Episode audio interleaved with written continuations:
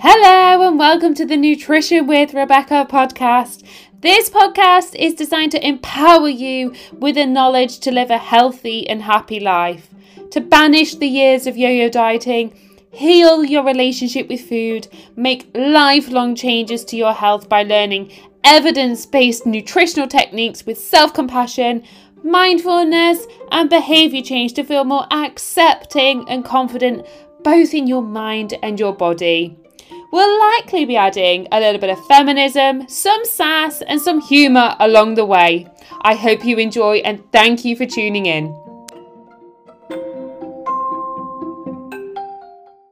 Hello, and welcome to another episode of the Nutrition with Rebecca podcast. And this week's Q&A from my amazing clients and their wonderful questions.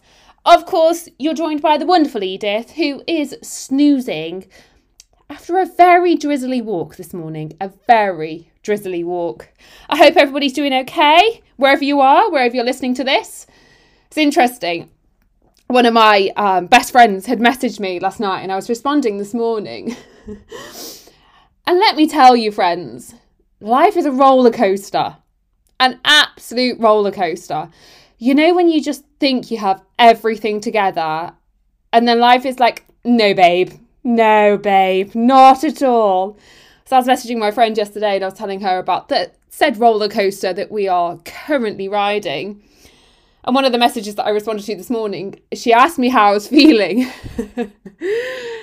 and I started to write, I'm fine. But then I was like, no, because I'm fine basically means I'm anything but fine. And genuinely, I am okay. So then I was like, I'm not doing bad. And then I was like, oh no. so I was like literally deleting these messages. And I, then I sent one back saying, I'm okay. Genuinely, I'm okay. And let me tell you, with this roller coaster that we are currently riding, that hopefully will be ended imminently, because frankly, I don't like roller coasters anyway. Not big, scary, up and down, uncertain roller coasters. Genuinely, I feel like that is what I'm on right now. the speed of my voice is indicative of said roller coaster. but two things. Two things that have really helped ride this roller coaster. And I think genuinely, I say this to all of my clients it isn't until quote unquote shit hits the fan that you're able to recognize significant changes within your mindset, with your self compassion, with your awareness, with your adaptability and your flexibility. And two things, like I said this week, radical acceptance has been the first thing that has really helped me. And radical acceptance is basically accepting what is without being consumed by negative thoughts impacting your behaviors. And radical acceptance is so important. You know, I used to, I used to feel safe, and I mean safe in inverted commas, when I quote unquote controlled things. But it wasn't complete safety. It was that I feared the unknown and that I feared failure. So I would do everything to try and control situations. But inevitably, that led to a loss of control and that led to actually more uncertainty, more fear. Radical acceptance is the notion that you cannot control everything and being okay with that. And this has taken continuous practice, you know, continuous practice to recognize there are things that are, are way out of my control. And the one thing that I started with, which, especially in this time of year, can be really useful, is the weather. I used to get so annoyed by the weather. And I mean so annoyed. I used to be so frustrated if it rained, so frustrated if it was windy because I just wanted to go for a walk. And I would have the weather dictate my mood, then impacting my behaviour. So that was the first thing I, I embraced radical acceptance with, knowing that the weather is so changeable, right? It's so imperfect and then creating separation, which is part of resilience, right? And not impacting your then behaviors and actions and doing the best you can with where you're at. And the second thing that has helped me hugely, massively, and I will never tire of saying this, is gratitude. Genuinely. So we're potentially not going on holiday, and this is potentially a holiday that we have saved and saved and saved all year for, and we have both been extremely excited about. But because of said roller coaster that we're on, there's potential that I can't fly. And I will know later on. Now, old me would have been so frustrated, so annoyed, like genuinely. Why can I not go on holiday? I'd have played the victim mentality time and time again. I'd have got my own little violin. But all I've done is leaned more into gratitude for the roof above my head, the clothes on my back, the people around me, my support network, my health, the NHS, my best friends, Edith. The fact my body is still digesting, she's still able to move. And we, for whatever reason now in society, have this belief that Happiness is found in things. Happiness is found in pleasure. Ha- I'll be happy when I wait X amount. I'll be happy when I go on holiday. I'll be happy when term breaks up. I'll be happy when I get that job promotion. And we lose out on so much of life. We lose out on the presence, the awareness, what we have around us, and we take it for granted. I remember when somebody once said to me years ago that I needed to practice gratitude, I was like, grateful for what? My car? I think, oh no, because that could just go in an instant. And it genuinely is the small things around you. And those people who struggle to practice gratitude, I say this one thing. Imagine if everything was taken away from you right now, then how would you feel? Your house, your clothes, your animals, your family, the ability to go to the shop, buy food freely, that financial freedom, the food on your plate. Genuinely, people haven't got that. And the more you practice gratitude, the more you're grounded to the present moment, the more awareness you have. And actually, you find happiness in your day to day living, not in these lavish holidays. So, they're the two things that are currently keeping me strapped in this roller coaster without having a mini breakdown, which may well happen, may well happen because I am an adult, you know. But so far, we've got it together, kids. We've got it together. So, anyway, let's get on to this, these questions. Number one, what can I do to reduce bloating? Um, okay, so this is very subjective and very individual. And actually, a bit of context for this client is that she's coming out of a fat loss phase and she's going to maintenance because she's now finished her fat loss phase. And I think, first and foremost, with that, there is this belief that as soon as you come out of a fat loss phase and you go to maintenance, that you will ultimately bloat. And actually, that's not the case for most people because when we consider a calorie deficit, that is a stress on the body. And for some people, especially if you prolong a fat loss phase for longer than needed, and I mean, if you're spending six months in a fat loss phase and you are already lean, your body will start to retain water. And there is also an amount of adaptation that occurs whereby your body becomes used to the lower calories, thus, therefore, starts to hold on to glycogen as a protective measure for you.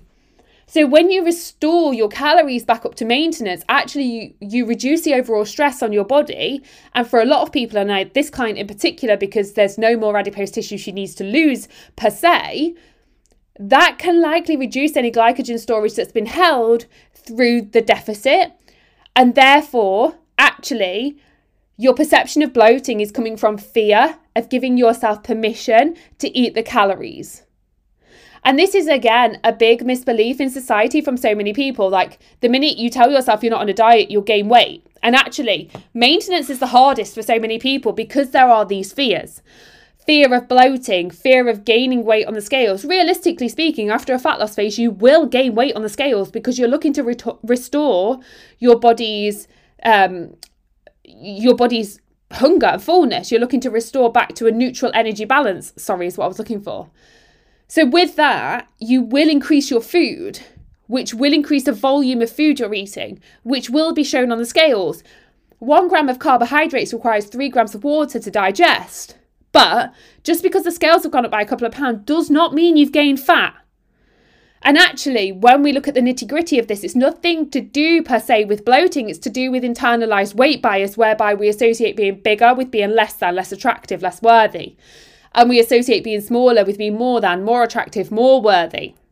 And actually, a lot of this work is to do with breaking down and working through your internalized weight bias so that you can accept your body, appreciate your body, recognize the functionality of your body, and know that she will fluctuate. Your body is meant to change. It is not meant to stay 60 kilos. It is not meant to stay a size 10. It will change. It will change with seasons, chapters. And then if we consider bloating, one of the biggest things that impacts bloating is body checking and your perception of bloating. Like I've just had breakfast and I have a substantial breakfast because I know that that is key for me especially after being stuck in the binge eating cycle for 13 plus years. I know the first meal of the day for me is really important. If I want to be one step ahead of myself, so it's always substantial. If I was to now sit here and look at my stomach, I'd be like, gosh, you're bloated. When in reality, it's digestion. In reality, it's a normal part of your metabolic rate and a normal part of your body eating food and it passing through your digestive system. Genuinely, it's normal. But you heighten the perception of bloating by constantly body checking. And then there's this notion that you need to be quote unquote lean all day. And I remember falling into this trap. And interestingly, I had a um, a catch up with my mentor this week and I was telling her about it. Because once upon a time when I'd go on holiday, I'd try and not eat all day to wear a bodycon skin tight dress because that way, I'm laughing because I feel really sorry for old me. That way, you won't be able to see any change in my stomach. But actually, that's meant to happen. And that's the thin ideal. That's self objectification and a negative body image. Bloating, if it's significantly painful, and I mean you are crippled in two, and you your bowel movements are all over the place. Like you eat something and you want to be sick, but also it's coming out of the other end and you cannot move, then I would go and see the GP. Anything outside of that is likely normal part of digestion because you're eating and drinking all day. But one thing I will say movement helps digestion. Movement helps so much with regulating your blood glucose, supporting your metabolic health, your mental health, your physical health. If you are eating all of your meals and doing 500 steps a day, that is not going to support digestion. But it's also not going to support reducing risk of chronic illness like type 2 diabetes. Bear that in mind. Um, what's the difference between probiotics and prebiotics? Right there is a big thing at the minute around these sort of supplements, right? You've got kombucha, but then you've also got Symprove. Symprove, you know, is like £100 a month or something ludicrous like that. And it's like, take these to improve your gut health. Right. Okay, Susan, thanks so much for that.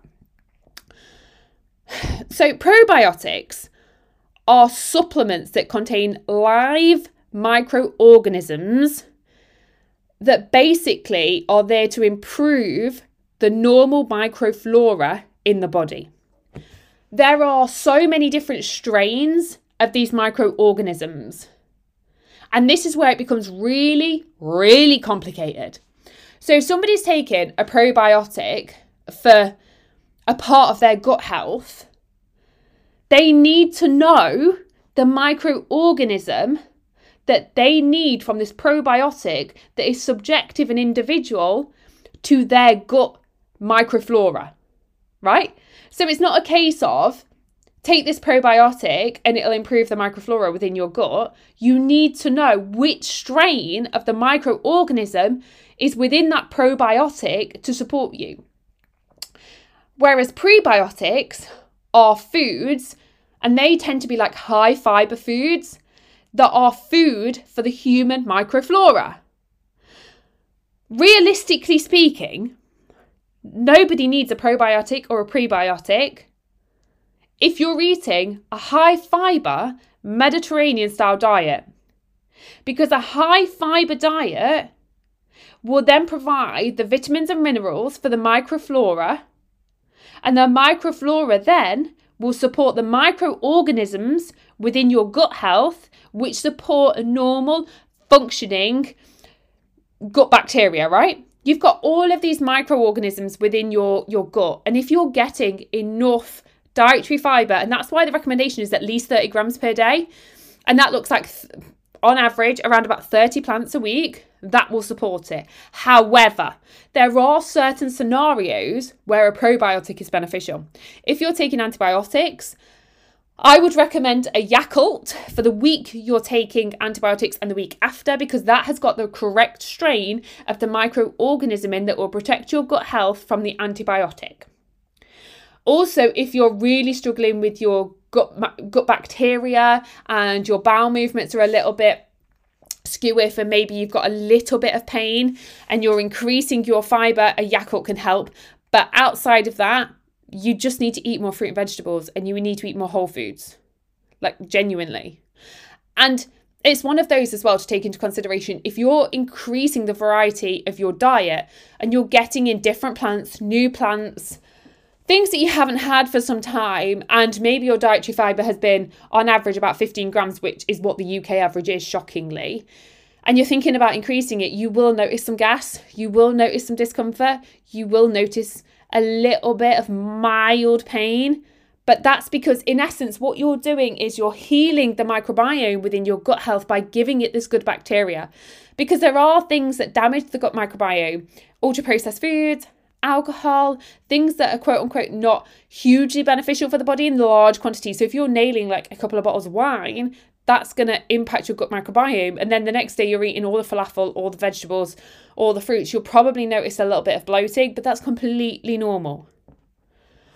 So yeah, don't get lost in all of this money that people and companies are advocating. Because realistically speaking, it'll be far more beneficial for you to spend that money on fruit and vegetables. Really. And actually eating food. this next one, I love it. Sprouts. Nutritional superstars or Satan's minions. I was like, this is brilliant. Brilliant. And uh, I think for me, superstars superstars. I love a sprout. I genuinely do. Um, but let's be honest, all right? They're a vegetable. they are a vegetable. They're a green vegetable. And they have got vitamins and minerals in. And they are great on a Christmas dinner with gravy. But if you don't like sprouts, you don't have to eat sprouts. It's one of those where we can put food on hierarchy, right? this food is better than this food or this food is better than this food. Realistically speaking, chocolate does taste better than vegetables. It does. But forever choosing the chocolate over the vegetables is not unconditional permission to eat. Because unconditional permission to eat is the ability to say yes, but the ability to say no as well. So you have to be able at times to say no out of nourishment for your body and respect for your body. But then it's finding an amount of fruit and vegetables that you enjoy, that you like. And actually, if we just come back to the last question, something very similar to this is if you're following a very ultra processed diet, you actually change the palate within your mouth to the point where you don't get the feel good reward from fruit and vegetables that physiologically we should be getting. So it takes like a couple of weeks of quote unquote cleansing your palate to then recognize the benefits of eating a pink lady apple, of eating sprouts if you like the sprouts. That actually it does make you feel good. It does give you a bit of energy because a lot of the time people seek energy from from ultra processed foods, right? But then that can come the majority of their diet. But if you are eating a variety of food and that involves fruit, vegetables, and lots of different plants, but you don't like sprouts, that's okay. You do you, babe. If you don't want them, don't want them. Um, okay. I struggle with the concept of saying no with unconditional permission to eat. Even if I don't want something, it's like I fear the restriction after coming through the binge restrict cycle. Any advice? That's very common. Very common. And it's it's somewhat of an exploration phase because you'd have said no to so many different foods for such an amount of time. But unconditional permission to eat, it is about have, uh, having the ability to say no. But a way in which you can reframe this is when you say no to whatever you're saying no to, you're saying yes to the counterpart. So every choice has two sides, right? So, example your mum has cooked you sausage rolls and they're delicious and they're on the side. But you're going out with your girlfriends tonight for pizza. But the novelty of this food is high because of coming through the binge restrict cycle and probably having a lot of food avoidance with those behaviors. So you've then got this intense drive for the sausage roll. Curating a pause and recognizing that if you say no to that, you're saying yes to comfortable pizza with your friends this evening. But I think also as well recognizing that if you're saying no, you're not saying no forever. So you could also, instead of saying no, use phrases like, not right now. But you're saying yes to going out this evening with your friends. And that's the same with everything, right? Every choice we make has two sides. So sometimes, and I, I say to everybody, you all have complete autonomy on your choices. Saying no to a chocolate bar could be saying yes to your goals. And it's like with a boundary, right? You could reframe this. Saying no to somebody else is saying yes to you. So, like, if you want to, if somebody's asked you to go out and you don't want to go, saying no to them is saying yes to something you do want to do. And I think that in itself can be quite powerful in these sort of situations. And recognizing that just because you say no on one day doesn't mean you have to say no the next. And this is where having a clear a clear view of your goals and your values is really, really important. So, what is most important to you right now?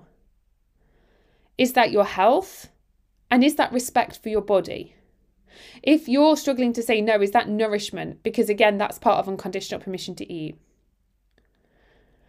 And I've spent all year saying to people, like, food's around in abundance, like, there's no scarcity around it, but actually, there is some food that's quite high in like novel weight at the minute. Because you don't get mince pies all year round, right? You don't. So it may be things like that that you've avoided for so many years, and then you have a bit of frustration in yourself. But as well, it's looking at everything else you get when you're eating these foods. So maybe you get some joy with your best friend when you're eating a mince, mince pie. Okay, how can you take that joy with your best friend going forward into a different scenario. So you're then able to see that in more times than just around the food. So your fixation comes away from being the food. And it is, I think as well, like restriction is not just about food, right? Restriction can look like saying yes to everything and then not aligning to your goals and values. So sitting then with the realization of your choices and knowing that just because you've come through this you can say no, even if to start with it may feel a little bit vulnerable. And I think setting your intentions around these situations is really important as well. Will it always be the case that I go through calories in my head despite not tracking? No, it won't. And actually, I was having this conversation with another client this week, and we were talking about she is also not tracking, but previous to this, she had spent many, many years tracking.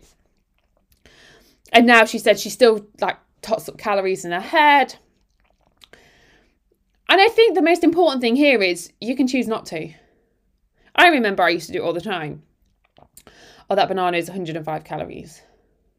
That apple is 80 calories. That chocolate bar is 200 calories. But actually, this can come with some restriction and this can come with a big red flag in that you'll choose food that feels quote unquote safe to you because you quote unquote know the calories from spending years banging it in MyFitnessPal. So then you'll always have novelty around certain foods, which can link back to that last question, right? Maybe you've not had a mince pie for years, so you don't know how many calories are in a mince pie, so you don't dare having you don't dare have a mince pie because you're not sure how many calories are and how many you need to make quote unquote room for. But that's a choice.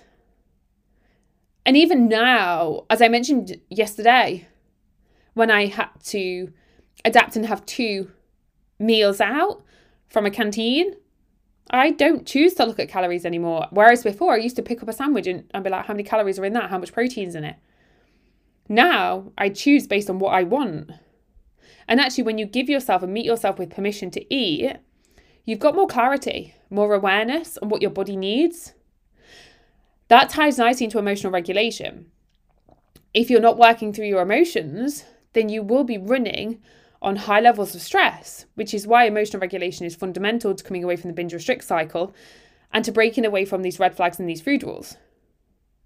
Like if you've got emotional regulation tools in place, and, and I mean simply prolonging an exhale breath before you make a choice, and then choosing not to look at the calories and making that a conscious effort.